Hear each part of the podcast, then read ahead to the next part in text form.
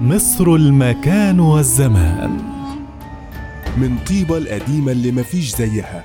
تحفة معمارية فريدة من نوعها.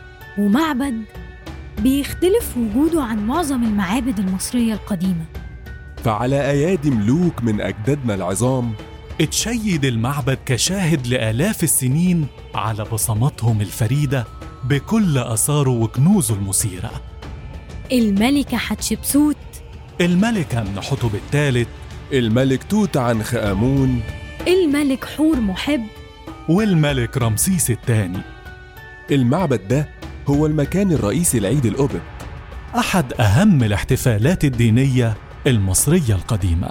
اتسمى بالمصرية القديمة إبتريسيت يعني الحرم الجنوبي. واللي على بعد حوالي 3 كيلو متر من معبد الكرنك. وكل سنة في نفس الميعاد من البقعة المختارة إبتسوت اللي هي معبد الكرنك. بيستقبل المعبد موكب مهيب.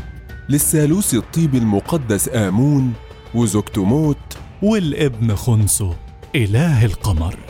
يا ترى عرفتوه؟ معبد الأقصر.